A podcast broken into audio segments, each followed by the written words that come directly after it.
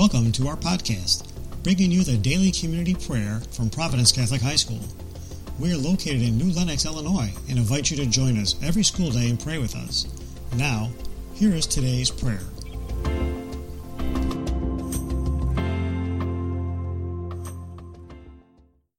Good morning, Providence. My name is Sarah Kerfin, and I am a senior. Dear God, 48.1 million. That's how many Americans live in food insecure households. How can it be that something so basic, something that everyone needs, is such a struggle to come by for so many families?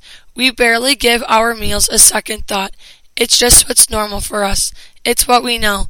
We get hungry, we eat something. End of story. But how often do we take these meals for granted? Pretty often, I'd say. Hunger hardly seems to be an issue for us when in fact there are people going hungry in our very own communities. We may not see it, but it is there, an ever present problem in our cities and countries. With hunger being so much bigger a problem than we could have thought, it seems impossible that we could be able to help. However, this is not the case.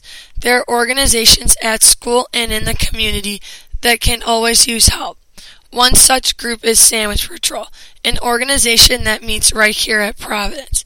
At Sandwich Patrol, students gather together to assemble and package peanut butter and jelly sandwiches, in addition to other snacks. These sandwiches are then distributed at a local shelter, Morning Star Mission.